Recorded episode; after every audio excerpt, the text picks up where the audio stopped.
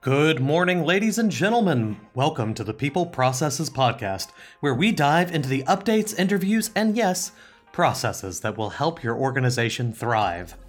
My name is Rami Alijil, and my goal is to help HR managers and business owners create an environment where their people are their organization's competitive advantage.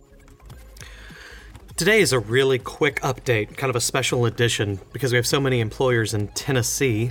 Um, there's a new electronic filing requirement, and we're just going to dive right in. Before we do, uh, just want to remind you to check us out at LinkedIn, Twitter, and Facebook. Follow us on there, and subscribe on on your podcast uh, catcher of choice, whether that's one of your apps or iTunes, Google Play, Stitcher Radio, TuneIn Radio. We would love to hear from you.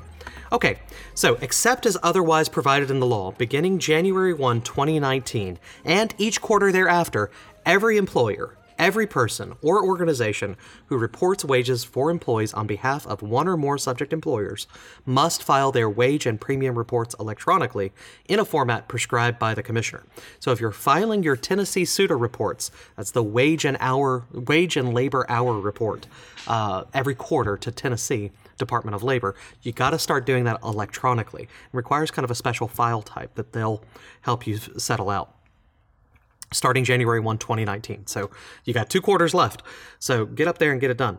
First up, if the uh, if the electronic uh, one thing to know though, it, I guess I will say this. If you're not already doing this, maybe give our office a call. We'd love to help you get it set out. Poplar Financial does payroll for companies, and we'd love to uh, help you get all set up. If you don't uh, want to do that, and you're also not willing to switch to electronic, there is a very small window a way out. If the electronic filing requirement creates a hardship for the employer, person, or organization subject to, to it, you may submit an affidavit to the commissioner containing a statement made under the penalty of perjury that the employer would suffer an undue hardship by filing the wage and premium reports electronically, and the commissioner may allow the employer to file the wage and premium reports in a paper format. Any person that does not have prior approval to file in a paper format and that is required to file the reports electronically but neglects or refuses to do so will be considered to have filed an incomplete wage and premium report and will be assessed a penalty. So that spe- that re- that required affidavit must be submitted within the first quarter beginning January 1, 2019 and then reapproved every year thereafter. So this is all under Tennessee Special Law 4236. Uh, we've got that linked on our website if you'd like to le- read the text of the law. But the long and short is it's time to get electronic if you haven't done it already.